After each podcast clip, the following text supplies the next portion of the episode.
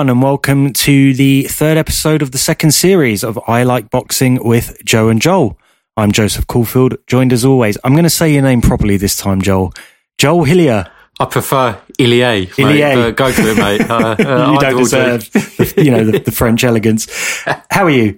I'm good, thanks, Joe. How are you? I'm all right. Good, Not good. bad. Did, did, you have a decent weekend? Yeah, it was good. Again, can't remember what I got up to, to be honest with you. Nothing exciting happened. I'm sorry, mate. It's just the way my life is these days. But I'm happy. Good, well, that is the main thing. Take our, our happiness victories where we can in life, mate. Yeah, I did all my exciting things in my 20s and early 30s, and now I'm in my late 30s, just, you know. So um, it's been another great week of boxing. It always is, really, let's be honest. There's so much to talk about. We're going to dive straight in to the massive unification rematch between Jermell Charlo and Brian. English Brian Castano, or really Argentinian Brian Castano. Did you notice the huge Castano tattoo on his back? I did, yeah. And yeah, I just yeah. watched that. It's like 4.30 a.m. or whatever on Sunday morning, and I'm just watching it, and all I've got in my head, I'm watching the boxing, but really, I'm not even concentrating because I'm just thinking, I wish that said Brian. the life of Brian. so, Joel, I'm going to let you gloat in the uh, fact that you got your prediction for this fight absolutely spot on. Oh, Joe, I'm not one to gloat, mate. Yeah, of course you're not. So go for it. But I did get it absolutely spot on. Look, in football terms, this was a fight of two halves, wasn't it? And we had the first six rounds, to be honest, was just a complete firefight. It was brilliant to watch. I thought that either fighter could have won it at any point quite frankly. Yeah. In fact, I thought that Castano seemed to be more likely to me to just land a big knockout punch during oh, wow. those rounds. I had Charlo edging around, yeah. as I've I've told you, I think before, but I definitely thought that Castano was the one that if it was going to end during that period, he was going to do it. I didn't watch it live like you, Giles. Uh, I was absolutely shattered from a day with the kids. So it it was one of those fights that I think was really benefited from watching live because it did feel like it could just go off at any minute. You had to watch that with not knowing yeah. what was happening, what was coming up. It was just totally suspenseful. Yeah having said that, when I did watch it the next day, it was funny actually because I I was texting you as I, as I was watching it, and I thought Castano pretty much dominate not dominated the rounds. I had Castano up one or two rounds when he got knocked out. I thought he put again, a lot of pressure on Charlo. One thing I'll say is that I think Charlo definitely managed to deal with Castano's, you know, inside fighting tactics much better. He didn't really get drawn or caught too often, but I liked the pressure from Castano again, and I thought he caught Charlo with quite a few good shots. I thought the first fight was more or less a shutout, to be brutally honest. And the fact that this was obviously a bit closer going into the 10th round when Charlo knocked him out obviously suggests that Charlo did better. But I thought Castano was doing really well. I, I, I did. Um, but it is what it is. Well, I didn't see the first fight as a shutout, and I didn't see the second fight the same as you either. I, I did think that the rounds were really close, but I yeah. definitely had Charlo edging it. I think I had it. Well, I don't think I had. I gave Castano two rounds and had one round to draw, and then the other five rounds going into that ninth, I had a uh, well, no, the other six going into the tenth, I had for Charlo. What about round five, Joel? What a round! So that was the strangest drawn round I've ever given on a scorecard because I've never given a round a draw with that much action, but I just couldn't split them because they both just hurt each other repeatedly throughout the round. It was one of those legendary rounds of boxing that's going to go down in the annals of, of boxing history. Yeah, no, it was a great round. Fantastic, fantastic fight. What a fight. And we got to give credit to both fighters here because I think, like you said, their styles are sort of made for each other. Castano's a pressure fighter. Charlo fights off the back foot, more of a counter puncher, but he has the power. How many times after a decisive victory would we call for a rematch? I know. And we both want to see it again. I do, yeah. So, I mean, one of the reasons why I want to see it again is because for me, it's now 1 1, really. They got the, the, the, first fight was a draw, but, mm, you know, really, I think for most people, Castano definitely won that fight. What about the finish, Joe? Yeah, it was strange, really, because Castano was doing well. And then I think it looked like Charlo caught him with, I think, maybe a couple of uppercuts. And then Castano had this really strange delayed reaction where. Mm he just crumpled almost out of nowhere. But when you looked at the replay, got caught twice, I think, or maybe even three times with a couple, you know, with some beautiful uppercuts. And I just think he, he was badly buzzed. Yeah, the first punch to cause the damage, he was actually, he, if you watch that closely, what happened was in the couple of rounds preceding that, when Charlo had backed onto the ropes, because earlier on in the fight, Charlo off of the ropes was just throwing punches. Yeah. He was every time, because Castano was obviously unloading every time Charlo was back up against the rope. That was his whole game plan. Yeah. And how Charlo dealt with that was that he would throw with him pretty much every single time. Yeah. He was trying to make him second guess himself, Charlo uh, Castano second guess himself. But what he started doing from the seventh round was that when he was backed off into the rope, he was actually just walking forward and he would just grab him. He was holding Castano. Yeah. He slowed the action down a little bit. Yeah. Now he tricked Castano in that final round there because instead of when Castano, he started walking forward off of the ropes and Castano was expecting him to grab and he moved his arm out to grab, but instead of grabbing, he threw that first left hook and that's the one that caused the, the damage. The damage, yeah. And I thought that was a super because he'd laid the groundwork for that for a couple of rounds before. It was really smart boxing. Yeah. We, we obviously think a, tr- a trilogy, we'd be happy to have a trilogy. Look, sorry, Joe, before you go on to the trilogy talk, what ha- happens after this fight, where they go from here, I want to go talk about the finish a little bit more because that wasn't the finish for the, of the fight. He went down there, Castano, and when he got up, Oh, he looked out, out on his feet, didn't he? Charlo acted like a cold, calculated killer. he went in there. Do you know the first punch he threw after he's hurt Castano badly, he's going in for the kill. It was a ramrod solid left jab. Yeah. Followed up by right hand, left hook, right hand, and then left to the body. Yeah. And that put Castano down he was out for the count there. Now, how often do we see fighters when they are going for a finish, they just start windmilling in punches? Yeah. We see it constantly. For you to have the composure in that moment to then move forward and throw a jab Yeah. as part of a finishing combination, your first punch of a finishing combination, Yeah. that is top level stuff. Absolutely. Actually, just on that subject, I thought that the referee could have stopped the fight when uh, Castano got up because he, he pretty much, as soon as he got up, he, he was wobbling all over the place. Having said that, I also, I can sort of understand why in the sense that, you know, it's a big unification fight. He's on his feet, but I wouldn't have been, I wouldn't have been unhappy if the referee had just said there and then, that's your lot. I couldn't agree more. Only I, I don't agree with the second part of that because the fight should have been stopped at that moment. Reason being, the referee asked Castano to walk towards him or put up his gloves, and he did neither. Yeah. And then the referee just called the action on. Well, if a fighter doesn't do that, Yeah. then there's a Yeah. reason you've got. What's the point of giving those instructions unless you're then going to follow through? The other thing I just want to point out as well from Castano there is he showed such warrior spirit Oh, because God. a lot warrior. of fighters, let's face it, well, not a lot of fighters, but occasionally what happens there when the referees give this instruction, when they want out of a fight and they're really hurt, they'll give a little bit of a wobble. Now, Castano knew that he was going to wobble if he, if he moved at all. So he just planted his feet because he didn't want to wobble. He didn't want the fight to go, to be over. Mm. Yeah. You know, he was desperate to carry on. Yeah. And he did everything he could Yeah. to keep the fight going. And so, you know, just big up you there, Castano. That was, or Brian, that was some real warrior, warrior instincts you showed there, man. Where does Charlo go from here, Joel? I just want to see a rematch. So what he's going to do is he's going to rule his division, which is what I personally like seeing from fighters. I'm not a ma- I'm, I'm not against people moving up in weight and going for you Yeah. know glory like that, but at the same time, for me. I like the old fashioned, you win your belts and you rule your division, just like Marvin Hagler did and fighters of that ilk. That's what I want to see him do. That's what he's going to do. But there's a very good reason he's going to do that, Joe Right. because his brother, his twin, Yeah. Jermall Charlo, is up at middleweight. He's not moving into that division. This guy's staying at light Yeah. middle. So if he stays in the division, what about potential matchups with? Obviously, you got the the potential rematch with Castano. But what, what about Sebastian Fundora, Tim Tszyu? These are decent matchups as well. Both of those guys are undefeated. I mean, he's got. I mean, he's got plenty of options. Absolutely. And even Liam Smith. Liam Yeah. Smith stylistically would be a great fight. And Absolutely. We'd love to see it as Brits. Look, he can fight all of these guys. He's going to go in as a heavy favourite against all of them, but they're great fights. This is an exciting division all of a sudden. And Castano as well. I mean, other than the trilogy fight, I mean, he, he could take on the same, the same people. He could take on Fundora, he could take on Tszyu. he could take on Smith. I mean, I think he's a great fighter. I'd love to see how, how he responds to this. I mean, he, there's no question he is a he is a true warrior, and he belongs at that.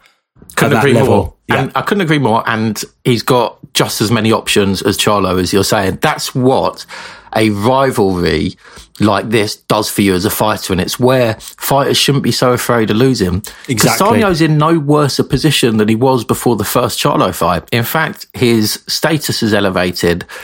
I think he gets paid more now than he would have done before the fight, even after two losses. I, I actually. Oh, a loss and a draw, sorry. He's now in the bracket of one of my favourite fighters. I just loved how he performs. He really wears his heart on his sleeve. He goes for it. He's a come forward fighter and uh, he's, you know, he's got heart. He's a good old fashioned TV fighter. Yeah, definitely what I loved about this fight as well, this is about the aftermath, is the post fight interviews and press conferences. I didn't see those, so you'll have to fill me in here. Well, both of them were just full of respect for each other. Yeah. I loved it. My, my notes just was just respect after interviews. Lovely. Yeah, that's the way it should be.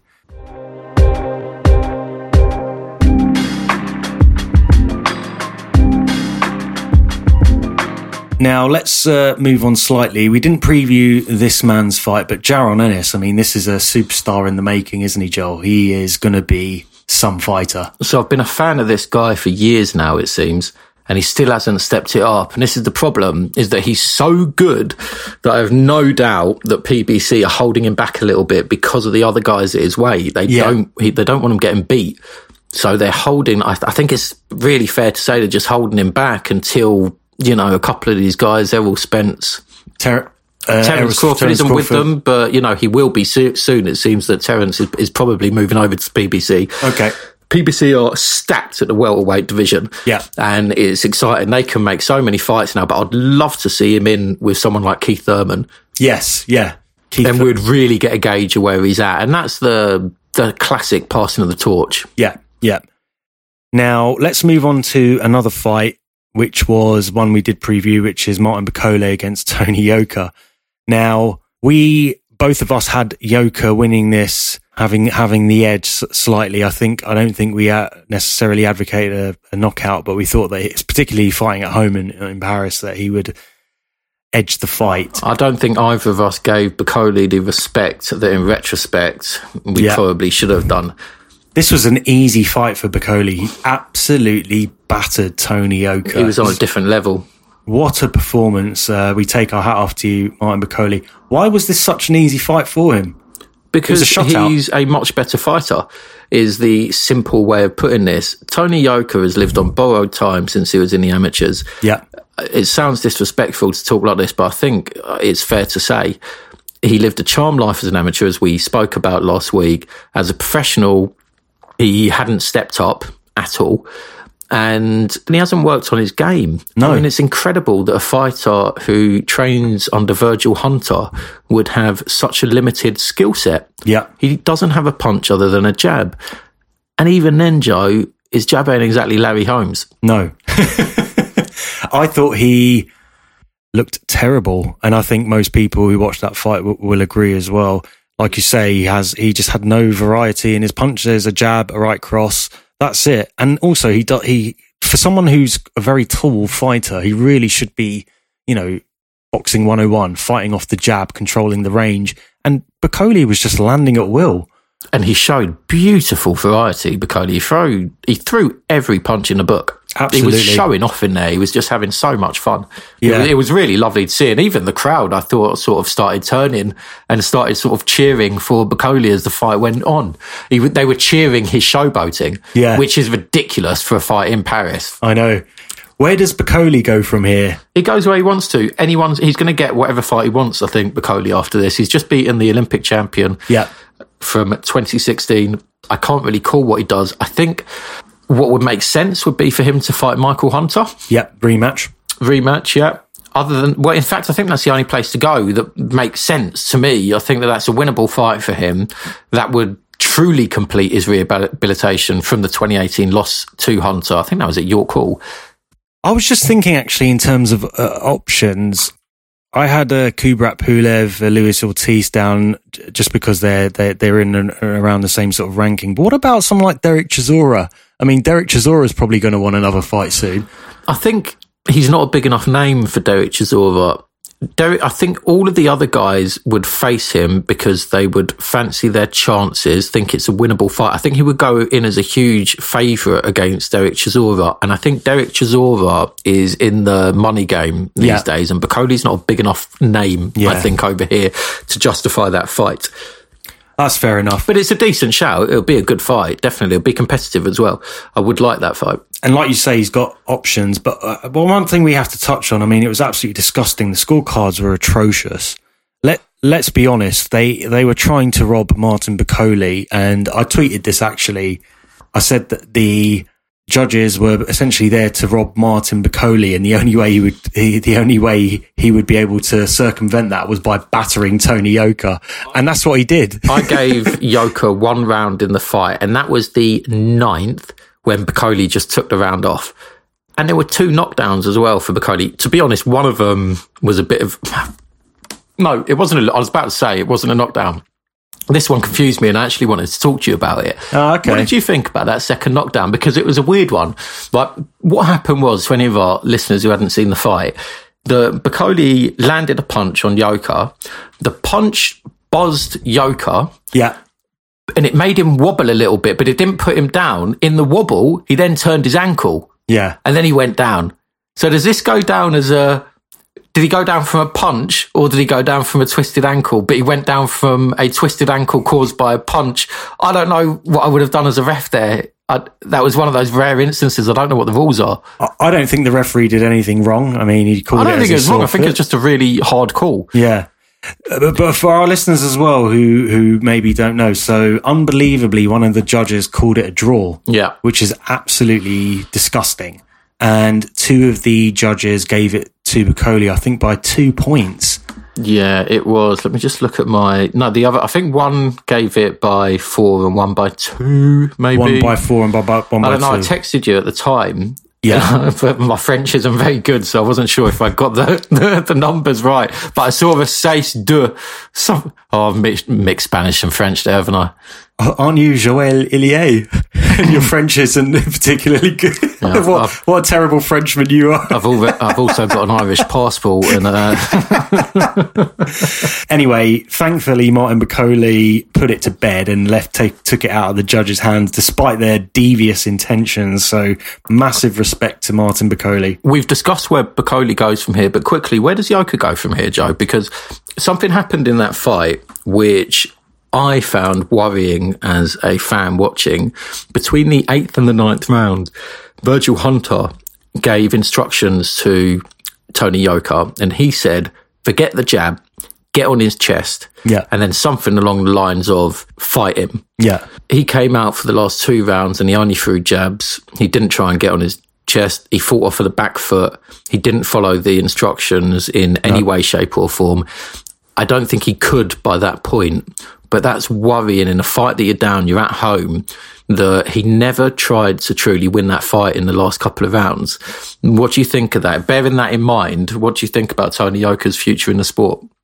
I, I, we discussed this. I don't think he's got a fighting heart, and I again I don't want to be dis, too disrespectful to him because anyone who steps you know in, in the ropes deserves a lot deserves a lot of credit, deserves a lot of respect. But I just don't see it. I look at the inactivity, I look at his performance in those last two rounds and I just see someone who whose heart maybe isn't in the game to be brutally honest. What what about you?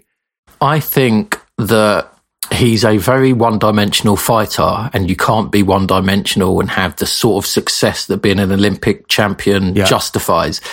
The problem that I think we've got here after the, those instructions from Virgil Hunter, you can't teach a cat to bark. Yeah that's my opinion. What an analogy, Joel.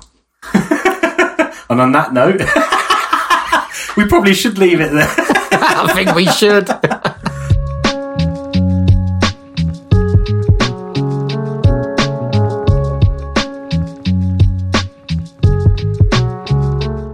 Right, Joel, this was a fight that we didn't actually preview on the last episode, but I want to have a quick discussion about Josh Kelly because he was due to fight, and I'm going to pronounce this name very badly.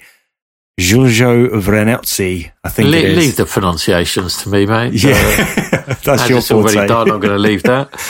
Now he was due to take on uh, this fella Fella. on the weekend, but the fight didn't take place. And it was all very confusing because it was essentially cancelled last minute. And Adam Booth has sub- subsequently tweeted um, the following To clarify, Josh Kelly did not come in overweight. More than two weeks prior, I agreed with the promoter the weight of 157 pounds for Josh. The opponent was told then about the weight. He continually refused to agree, yet still That's weighed fa- in. sorry, that's fair enough. Yet still weighed in, having known the entire time. So yeah, uh, over to you. Sorry, one sec. You can't just say, well, we let them, we had an agreed contracted weight. We then told the promoter as the A side that we wanted to fight at a higher weight.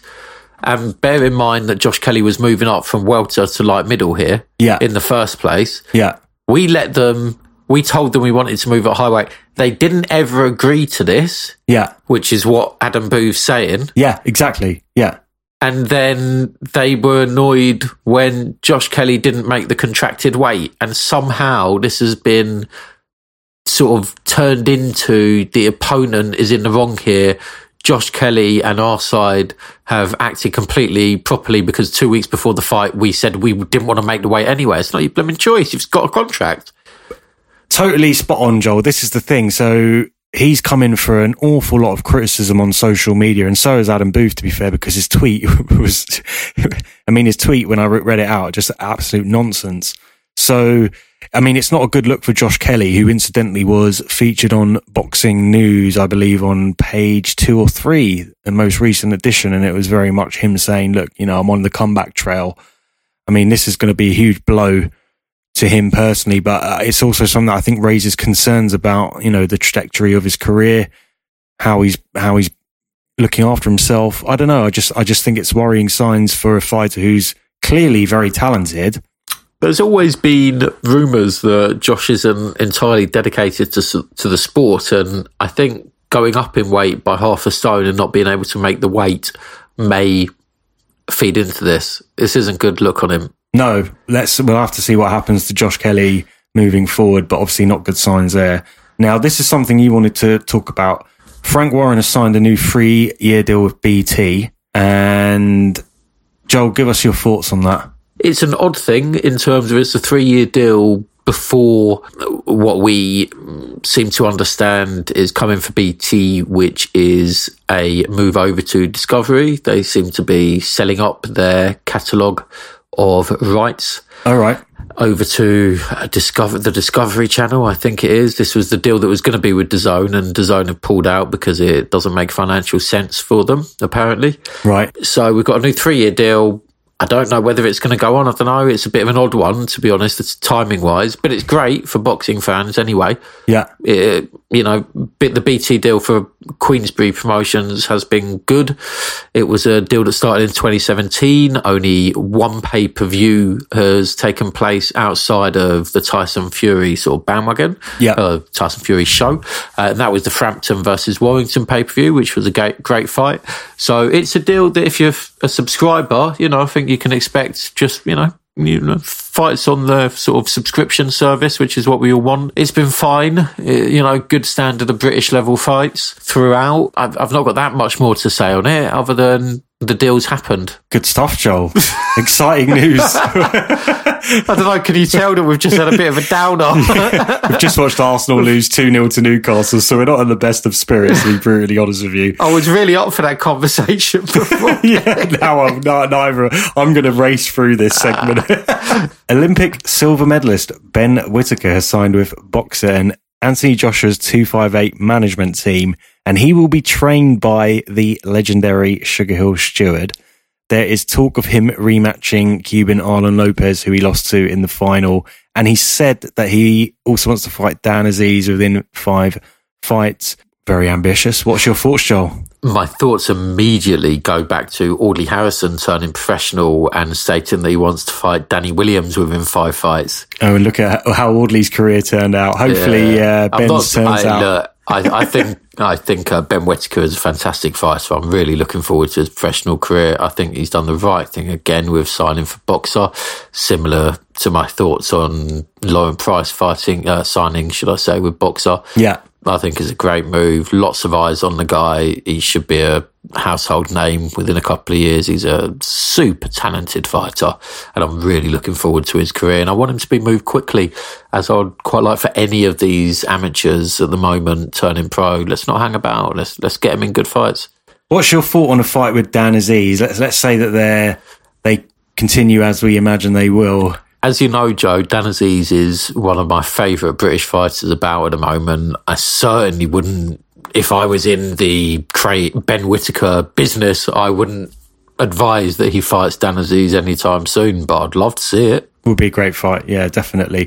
Do you know what's interesting as well? Um, I heard that Boxxer offered twice the amount of money that Matchroom did, and Eddie Hearn was saying that they just could not match, come anywhere near to the offer that that Boxxer made. So he's obviously been offered, you know, he's been got good money. And why yeah, not? I mean, he's got good Olympic pedigree. Yeah, this is what you need to do when you're a new player on the scene as Boxxer. It's exactly what DAZN did and Eddie Hearn did with every fighter in the world for a couple of years when he was trying to build the DAZN stable. He just offered them twice as much as everyone, everyone else was. That's what you got to do. Yeah. Also, you know, we've heard from one side there. I doubt very much it was twice the money. I think what Hearn, you know, has admitted there is the attraction for all of these fighters. It's not just the money; it's the eyes that's on Sky as opposed to DAZN. Exactly. Yeah. So it'd be interesting to see how Ben's career progresses from here. But obviously, he's got a lot of talent, and it should be interesting to to watch. He's a nailed on world title fighter. Yeah, we've got to touch on this piece of news. Really, it's just to highlight, uh, as much as we love boxing, just how dangerous it is now, Hannah Rankin fought the weekend against uh, Alejandra Ayala. It was a vicious stoppage in the 10th round. Alejandra Ayala was out on her feet and she subsequently went to hospital after the bout and I believe she had surgery. Now, I'm not entirely sure what the surgery was. Well, I, am going to guess that it might have been brain surgery. Yeah, I imagine she had a bleed on the brain, and um, what they do these days, or have been doing since the 90s, and um, you know the incidents with Michael Watson in particular is is that in order to alleviate the pressure on the brain, they yeah. they essentially drill a hole in the skull just to let the pressure out. Yeah, this is your standard uh, treatment following a bleed on the brain, and I, I assume that that's what's what's happened here. Fortunately, it appears that she's now stable, so we wish her all the best in her recovery and hope she makes a complete recovery. Obviously, as much as we like boxing, it is a, a brutal sport, and that piece of news just highlights the, the dangers involved. Yeah, we, we send all the love and best wishes in the world to Alejandra. Yep, absolutely. Now, here's an interesting story because we touched on the uh, Daniel Kinahan stuff last week, and this involves our. Oh, sorry, I was going to say he's our good mate, but he's not. Our, he's not our mate. Callie, is it Callie Sauerland? Kalle, Kalle, Kalle Sauerland. Yeah. So Kalle, or in fact, Channel Five are forced to release a statement saying that they have no ties whatsoever to Daniel Kinahan. This was a little bit like the statement we released. about oh, sorry, a month ago. we really did get in there first, hilariously well. We we could see what was coming in here. Yeah, exactly. It's so funny. Now, have you got the quote to hand, Joel? Because the quote I'm is, is just brilliant. looking through here. I'm trying to get it because I sent it to you the other day. It was absolutely hilarious. Yeah, get the quote because oh, we, we have to read this quote out. Okay, so here you go, Joe. You do the reading on this sort of stuff. So here you go, mate. Right, here's the quote. So this has resurfaced. This is an interview with IFL that Kalle Sauerland did a couple of years ago. And, you know, IFL is a platform where many within the industry went to voice their support for Daniel Kinahan. And, you know, just point out, I mean, IFL obviously distanced themselves and I'm sure have absolutely nothing to do with Daniel Kinahan now. But they, of course, they had a long running sponsorship deal with MTK. Yeah. And, you know, uh, Daniel Kinahan obviously funded M- MTK, you know, to start out with. And so was essentially sponsoring IFL. And they had a lot of quotes like this that have now since been deleted off of the internet. You can't find them anywhere, but someone's dredged this one up. So go on, Joe. So it goes like this. I go back a long way with Daniel. I not only work in boxing with him, but I am very close with him outside of boxing. A very old friend. There is a lot of bullshit out there. We are in a day and age of sensationalist crap, and everyone loves a gangster story. And certainly, boxing, hardcore boxing fans will be familiar with the social media stuff on uh, Kala about his rumored love of the drugs. I think we have to just put it out there because it's, know. You, you it's hilarious. There, mate. and I say, and I say, ru- nothing. I say rumored because there's, there's, you know, we're not, we're not, there's no evidence, but check out some of the YouTube stuff on uh, Kalle because it's hilarious. Anyway, um, the reason that came up was because obviously Channel Five had a show this weekend, which was the what's the promotional outfit? Oh, Wasserman. Wasserman, yeah. So um, Wasserman are one of the biggest sports agencies in the world and Kalle and Nisseland and the, the South Sauerland family run their boxing division. Yeah. And so Channel 5, in their statement, part of their statement was, we have no contract with Kalle Sauerland. Our contract is with Wasserman. Oh, right. Yeah. But obviously the Sauerlands and Kalle Sauerland runs the boxing division of Wasserman. Yeah. So it's quite hilarious. we we want no yeah we don't want to have any connection to this guy Yeah, even yeah. though we're connected to this guy No, it's just brilliant. Yeah. it's, it's just the it's just the fallout, the continuing hilarious fallout from the Daniel Kinahan saga. Anyway. yeah absolutely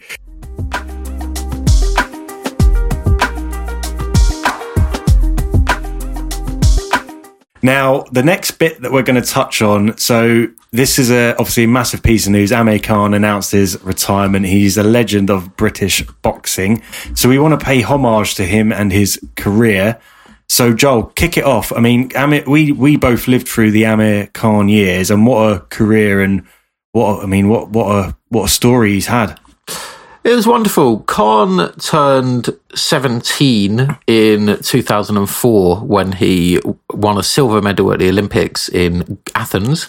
And this moved, I think I was 18 at the time. He was 17. And I've lived through this guy's whole career. He was a hero of mine growing up, essentially. Aw. And he came along at a time in Britain where we needed a Asian Muslim figurehead to represent both British Muslims and also boxing and more widely Britain. Yeah. I think he came along at the right time. The country took to him. And more than that, he was just a fantastically gifted boxer Yeah, he he blazed a trail through the competition at the Olympics as a child. You know, he couldn't even. Well, what can't you do before you're 18? Joe? drink Drink. He couldn't even drink. Not that he was going to start drinking, being a Muslim, but anyway. exactly. He couldn't even if he wanted to, and he denounced Islam.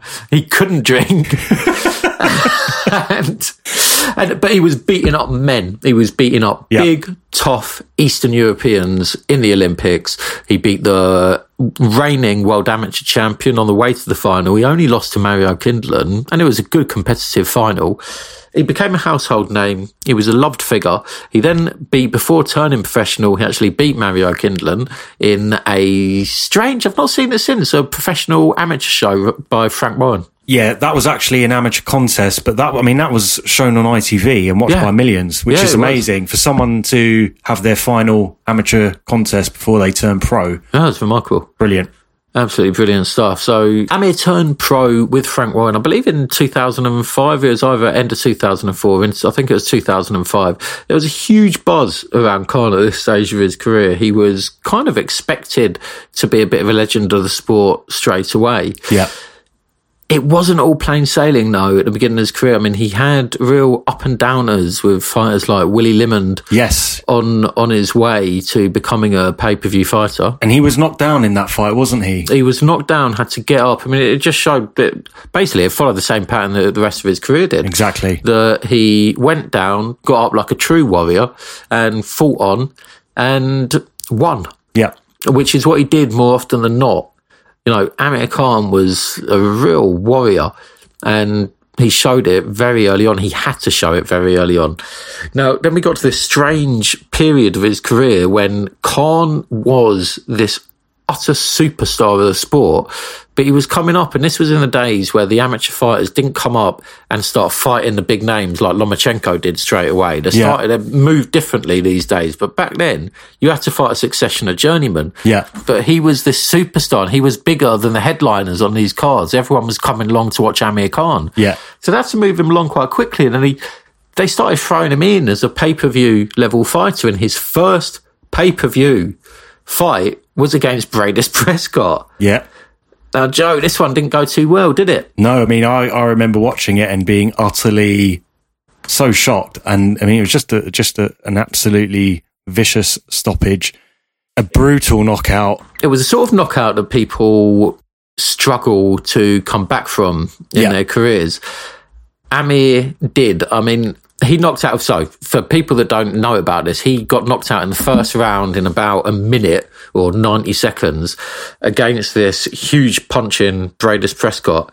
And it was a horrific knockout. I mean, how that fight was allowed to go on by referee yeah. Terry O'Connor is quite astonishing, really. Yeah. I mean, we talked about earlier on that maybe the referee should have stopped Castano in that, what was it, 10th round uh, after the first knockdown. I'll tell you what, you go watch Amir Khan in this Breidis Prescott fight. I mean, the fact that the referee let this fight go on is one of the true sort of mysteries in boxing and he then took an even more vicious knockout after that. Yeah, I mean that's that's negligence really because he was absolutely finished after the first knockdown. Joe, he, I'll go was, further than that. I'd say it's playing with someone's life. Yeah, absolutely. It, it, I mean, it is after this, this was in 2008, September 2008. Amir came back in the December of 2008 and fought Oisin Fagan, who was actually uh, a good fighter at the time. And he, he was fighting decent fights and he, he beat him in the second round. He came straight back and he did something that was a recurring theme in his career.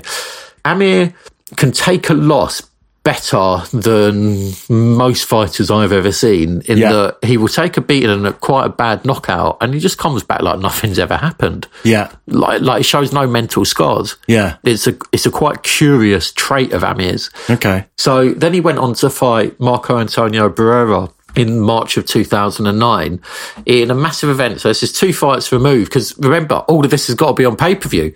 So Frank Warren had to get sort of big fights. So he got a fading fighter in Barrera who was, you know, way past his best by this point, put him in at the MEN in Manchester, a fight I went to and had a fantastic time at. And he stopped Barrera on cuts in the fifth round, I think it was.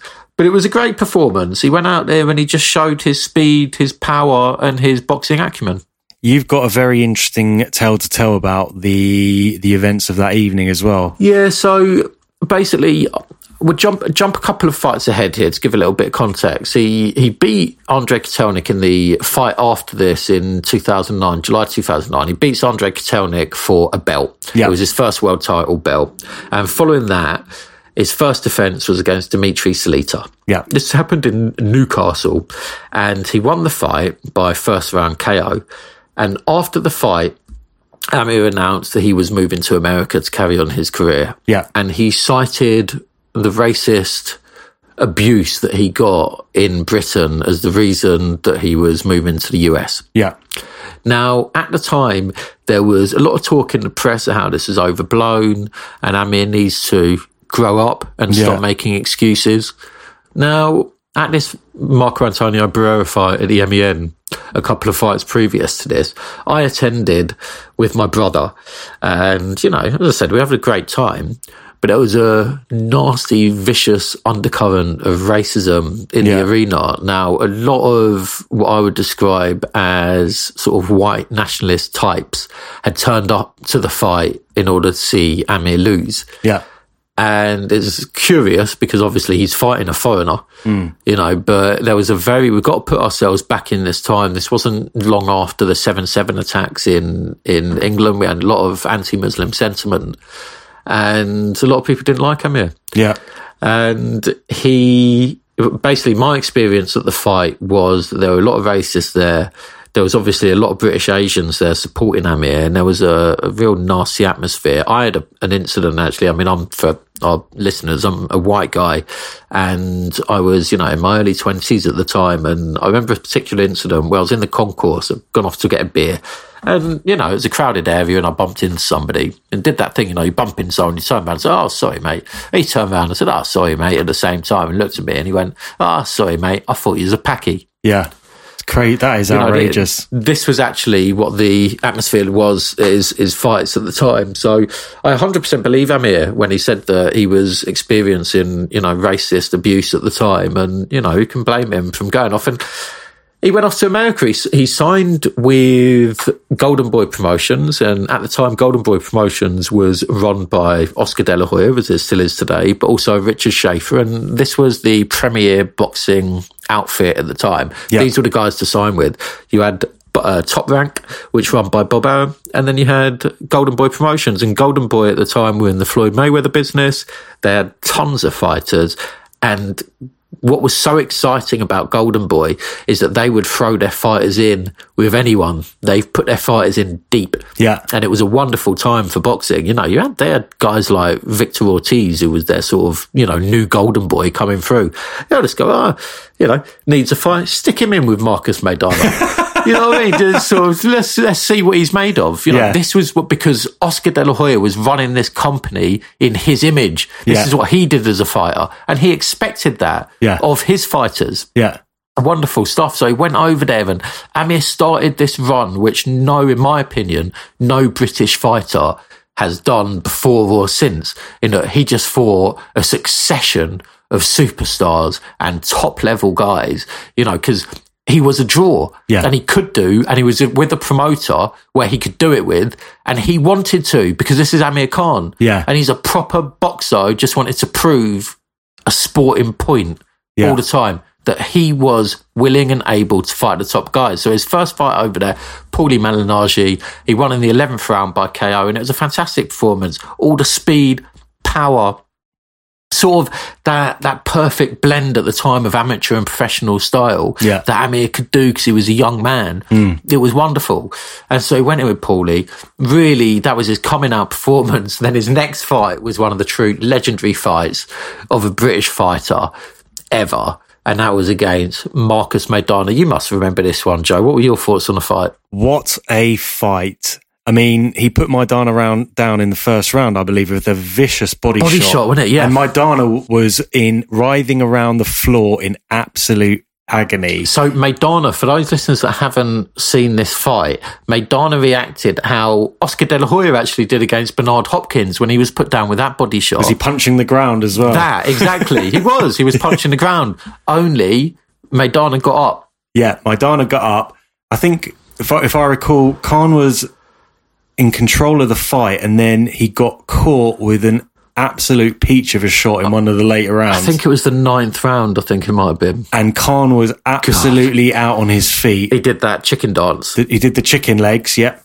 He somehow managed to survive not just that round, but the next round. He won the next round. Did he win the next he round? The next round. I'm he sure he brilliant. got hurt again in and one he, of the later oh, rounds. Oh, he was hurt repeatedly throughout the rest of the fight, but he landed. I think it was a left hook that shook Maidana to the bones, to yeah. the soles of his feet, and it was just how he managed to come back from being as hurt as you'll ever see a fighter who manages to carry on a fight, yeah, to then shake his opponent. It's either the tenth or eleventh round as he did, and he boxed rings around him. Yeah, you know, it's just a wonderful performance. You know, the sort of fight, as I say, that we just weren't used to seeing British fighters in at the time. No, that that is my standout Amir Khan moment. That fight, that fight really summed him up for me. Um, because I, I, have no idea how he made it to the final bell. If I'm being brutally honest with you, that just showed the grit, the courage, the warrior spirit that he had. Oh, I couldn't have put it better myself. And then he went forward. I mean, he fought Paul McCloskey back in England at the MEN and he, he beat him in the mid rounds and then went for, you know, one of these sort of Hollywood fights that again, it was so rare for the British fighters to have at the time. He fought Zab Judah. Yes, yeah. And he stopped him as well, didn't he? He stopped him. Zab Judah sort of went down thinking, you know, he, he was looking for a bit of a way out, wasn't he? He, he made out it was a low blow, but it wasn't. He caught him on the belt line and the ref counted him out. And then he went on to the big old, uh, notorious Hatman fight against Lamont Peterson. That was a disputed decision loss, wasn't it? It was. Well, this was a funny one because again, this was Golden Boy throwing their golden child into just a nonsensical fight. They were fighting an avoided fighter in Lamont Peterson. And instead of just fighting him in, say, England or, say, LA or, you know, somewhere, an almost neutral ground in America, they went to Lamont Peterson's home state of Washington and fought in this bear pit of an arena. I mean, um, quite why they did that, I still don't know. It's, it's one of the sort of baffling things in boxing in terms of management. That's actually poor management. Fair enough, fine, Lamont Peterson, but there was no reason to go to his backyard. Yeah. He was the A side of the equation. Why would you do that? It makes absolutely no sense. But Yeah. he did it, and that's just, again, Khan just goes, yeah, I've got my gloves, I have my trunks, I have my boots, I'll fight. Yeah. You know, and he goes there. It was a war. I actually had Khan winning that fight. There was some weird stuff with this guy in a hat distracting one of the judges and sort of pointing at his sto- scorecard throughout the fight. It was this really odd thing that happened. Didn't Lamont Peterson fail a drugs test not shortly after that? And if I recall, Khan was awarded the WBA belt back Okay. again, or uh, something I can't along remember those if he was if he was given the belt back. But what I can remember is this was a time when, up until this point, drug testing had been done by USADA Yeah. in the US. Now they are an offshoot of WADA, who is the sort of drug testing body for the US Olympics and all of this sort of thing. Are they an offshoot of Prada? Sorry, listeners, I couldn't help myself. No, no, no, no red at the bottom of them shoes, mate. Continue. Just thanks for that, Joe. So VADA came along and they were run by Margaret Goodman, who up until this point you'd see as the ginger-haired referee. All right. Uh, not referee, sorry, doctor. Yeah. At fights, she was always in the ring at, at big fights. Uh, or strawberry blonde, you might like to call it, Joe. and so she was a very recognisable figure, and she decided to dedicate her life to starting up a new proper drug testing agency that would actually catch drug cheats. Yeah. As you know, USADA had not been very successful up until this point, and fighters started getting busted for drugs. Yeah. And Lamont Peterson was one of the first ones because he had low levels of something in his system. I can't remember what, but what he'd done is he'd, he'd had these implants of slow release pellets put in his body. Yeah. And he said, and, and by the way, this wouldn't have showed up on the USADA test, but did on the VADA testing. VADA is uh, Voluntary Anti-Doping Association. And he came out with one of those excuses. He said that he'd had an injury and the doctor had given him these steroid pellets in order to get over his injury. He didn't have the same Mexican beef that Canelo. No, not those, but I think it may have been the same pellets as Jarrell Miller, maybe. Oh yes, yes, Mr. yeah. Miller. There's Yeah. quite a few of these dodgy drug te- could, cheats could- around in boxing. I could name quite a lot. I think it was uh, similar stuff actually to Eric Morales, who was found uh, again by VADA quite soon. It was sort of during this period. God, they were all at it by the sounds of things. Yeah, they really were because they started getting tested. They didn't realise what VADA was, that VADA would actually catch them. And so they've been able to get away with all of this stuff under USADA, and all of a sudden they all started popping at this Yeah. time. So, and he then went straight from that fight again, going, "Oh well, I've just been beaten in a terribly tough fight. I'll go and fight Danny Garcia." This is probably the turning point in Amir's career, especially stateside, because he got a horrific beating in this fight, Yeah. and also at the same time showed his mettle that he got floored repeatedly and he kept getting up. And I remember back at the time, the referee had one of these cameras on his head. Do you Yeah. remember this, Joe? I don't know. Right, so you saw it was like from the ref's view, and you could see Khan getting up just all over the place. You know, we got this on telly, and, and the referee head cam was sort of filming his reactions, and it was it was tough to watch. I still remember now feeling a, a little bit sickened by the whole thing, to be honest. And poor Amir just kept getting up, kept getting put down, and he got a real a real beating. Lost in the fourth round, and it was tough. I don't think it was really ever the same after this. No. And he had some, I mean, he had a few more notable fights after that. He fought Mr. Canelo. He built Canelo on the way to fighting Canelo, though. He had a couple of really good wins against Luis Collazo, who had pushed Ricky Hatton very close. He beat Devon Alexander, who was a really good fighter. Was was the Devon Alexander fight after Danny Garcia? I'm sure that was. Yeah, it was. Oh, it yeah, was. it was Oh, a couple okay. of fights after Danny Garcia, so he was really rebuilding his reputation here, and, and then he he fought a real tough fight against Chris Algieri. By this point, this was 2015, and he was expected, I think, to have an easier time of it, but it was a grueling, tough fight. And then he did one of those things that, for me, cements Amir as a true legend of the game. He jumped up weight divisions and he fought the beast Saul Canelo Alvarez, which was just a gutsy move. And again, he did this in 2016, May of 2016, jumped up, fought the guy not many people would do that. And it was, he totally outboxed Alvarez for the first five rounds. Yeah. Before walking into a hellacious right hand in the sixth, which would have knocked out King Kong, mate.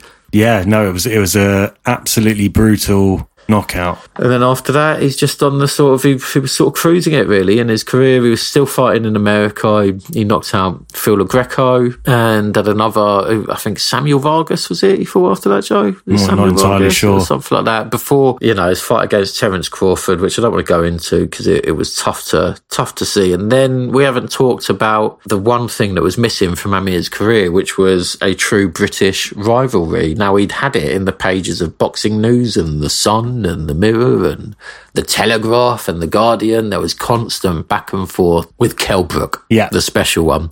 This had been going on. The first time Kell called out Amir, I think it may have been back in about 2006 or something. Oh, a long like time ago, yeah. That's how long this had been rumbling. They didn't fight until 2022. Now, Amir had constantly throughout his career said, oh no, Kell's too easy a fight for me. Why would I fight, Kell Brook? It's an easy fight. I'm obviously going to win it. He's not on my level. Well, Kell is obviously another true great in the British game, and he was on his level, and he absolutely put a beating on Amir. Yeah. Unfortunately, but again, as we keep going back to, Amir just kept going back for more Yeah, indeed. Uh, and he, he acquitted himself well in that fight. I think a lot of people who didn't really like Amir by this point in his career were actually quite impressed by the guy, you know, Yeah. and the way that he sort of took his his his licks. Indeed, he he actually came across really well in the post fight in interview, and when he was interviewed, and he said, "Look, you know, I don't think I've got anything left now, really, in the game." He was just brutally honest about it. But And- on that subject, Joe, where you say you said that he didn't have anything left, one thing that we forget sometimes with assessing the damage that a fighter's taken throughout their career is the sparring and the gym wars. Hmm. Now, Amir went, what we didn't mention beforehand was that Amir had, when he went to America, he went to train out of Freddie Roach's wildcard gym. Yeah, Now, the gym was legendary. I mean, the gym was so hot at the time. They had James Toney fighting out there. They had Manny Pacquiao fighting out the wild card. This is a gym in LA. who's Manny Pacquiao?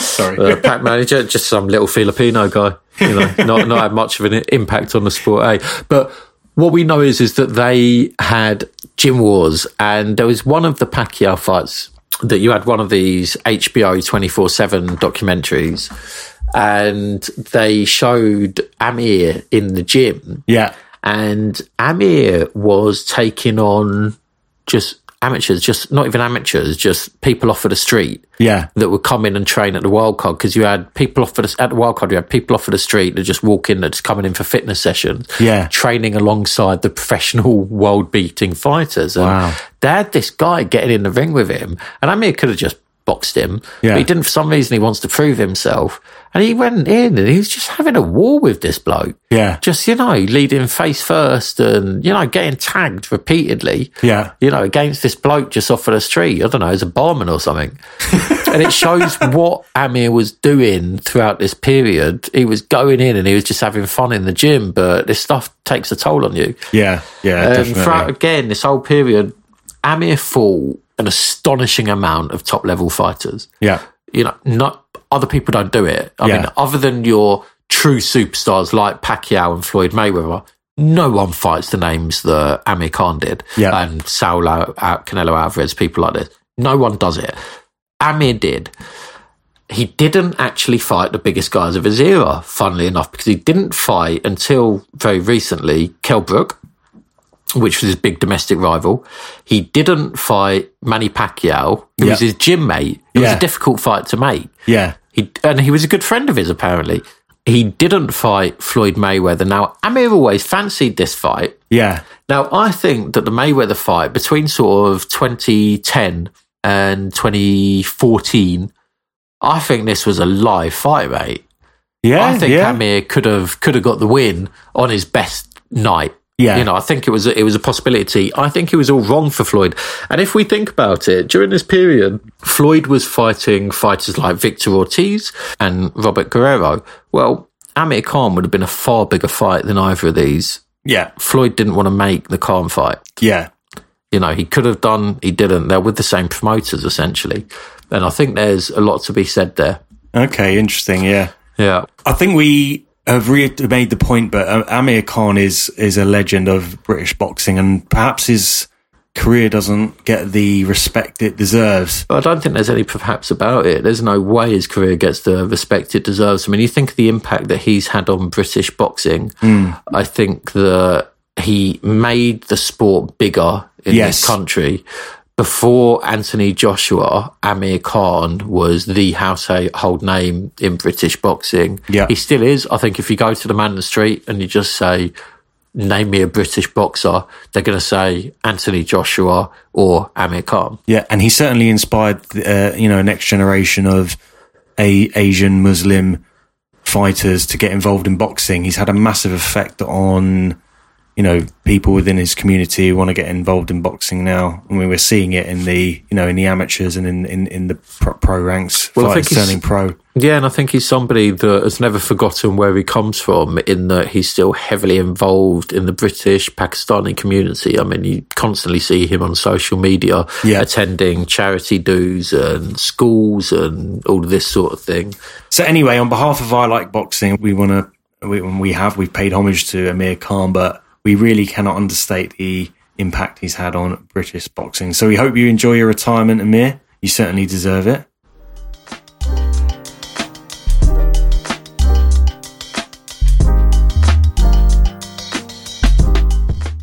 Right, so this weekend we've got two big fights that we're going to preview. No, Josh- one, one big fight What? and one fight. Oh yeah. I'll, I'll leave Joel to elaborate on that when he takes uh, takes his turn on the mic. So we've got Joshua Buatsi against Craig Richards, which is at the O2. Incidentally, I got a couple of tickets for that, but now can't attend. So I think this is a really good matchup, and it's going to be potentially a very close fight. Craig Richards is a very good bo- boxer, and as you were saying, Joel earlier, Joshua Buatsi is a the classic punchers. This is the classic puncher versus boxer. I I suspect that Buatsi has a bit has a bit more, but I wouldn't be surprised if this turns out to be quite a cagey, close affair. Could see Buatsi getting frustrated, and it's whether Craig Richards can maybe capitalise on his moment. So, Joel, what do you think? Yeah, I haven't got much more to add than that, to be honest, mate. Um, if there is going to be a domestic fighter that is going to cause Buatsi problems, it's going to be Craig Richards with his style. It is the perfect style to beat a puncher in the form of Buatsi. Yeah, But at the same time, Buatsi's style is the style that would be a boxer, economical stylist like Craig Richards. So it's a great fight. Yeah, I mean, one thing that I think could potentially be a problem for Craig Richards is I, I just don't know if he's going to win enough rounds if he's not, particularly on the judges' scorecards, if he's not aggressive. And I could just see Buatsi shading a lot of close rounds, but merely by virtue of the fact that he is going to be on the front foot. Yeah, the problem with Richards is that sometimes he can be a little bit too economical with his economical style. Yeah. It could be slightly weird term as sort of lazy. He could have put his foot on it a little bit against Dimitri Bivol and made life very uncomfortable for the guy. And there were times in that fight he thought, just put it on him a bit. Yeah. And he didn't. He couldn't up the work rate. So you do wonder whether he's learnt his lessons there and he'll be able to do it against Buatsi. I'll, I'll definitely favour Buatsi here, but it's a fantastic domestic level fight. Indeed. Now, the next fight, Joel's not particularly keen on this, probably doesn't have much to say. but this is David Benavidez against David Lemieux. David Benavidez is the, is the overwhelming favourite for this, and there's a reason for that. David Lemieux is shot, and we can't see anything other than a one sided beatdown. In fact, I, I I'm not sure David Benavidez gains anything from this fight because unless he absolutely puts it on David Lemieux and, and, and takes him out in convincing fashion, it does nothing for his reputation as a fighter. Joe, I don't want to waste my time on him, mate. This is a terrible, pointless fight. Yeah, sure is. So uh, those are the previews. One really, really good, great fight. A, a, 50, well, not, maybe not a 50-50 match. I think it's a 55-45. Yeah, it's, yeah. it's one of those fights where it could go, really could go either way. But Benavidez Lemieux is, is certainly not in that category. I bet we do our show next week saying, cool blimey, David Lemieux knocked him out in the first round. Can you believe this? I bet we don't. But anyway, no, we won't. So uh, anyway, on that, Joe. no thanks. anyway, uh, that wraps it up for this week's show. We hope you've enjoyed it, and we shall see you again next week.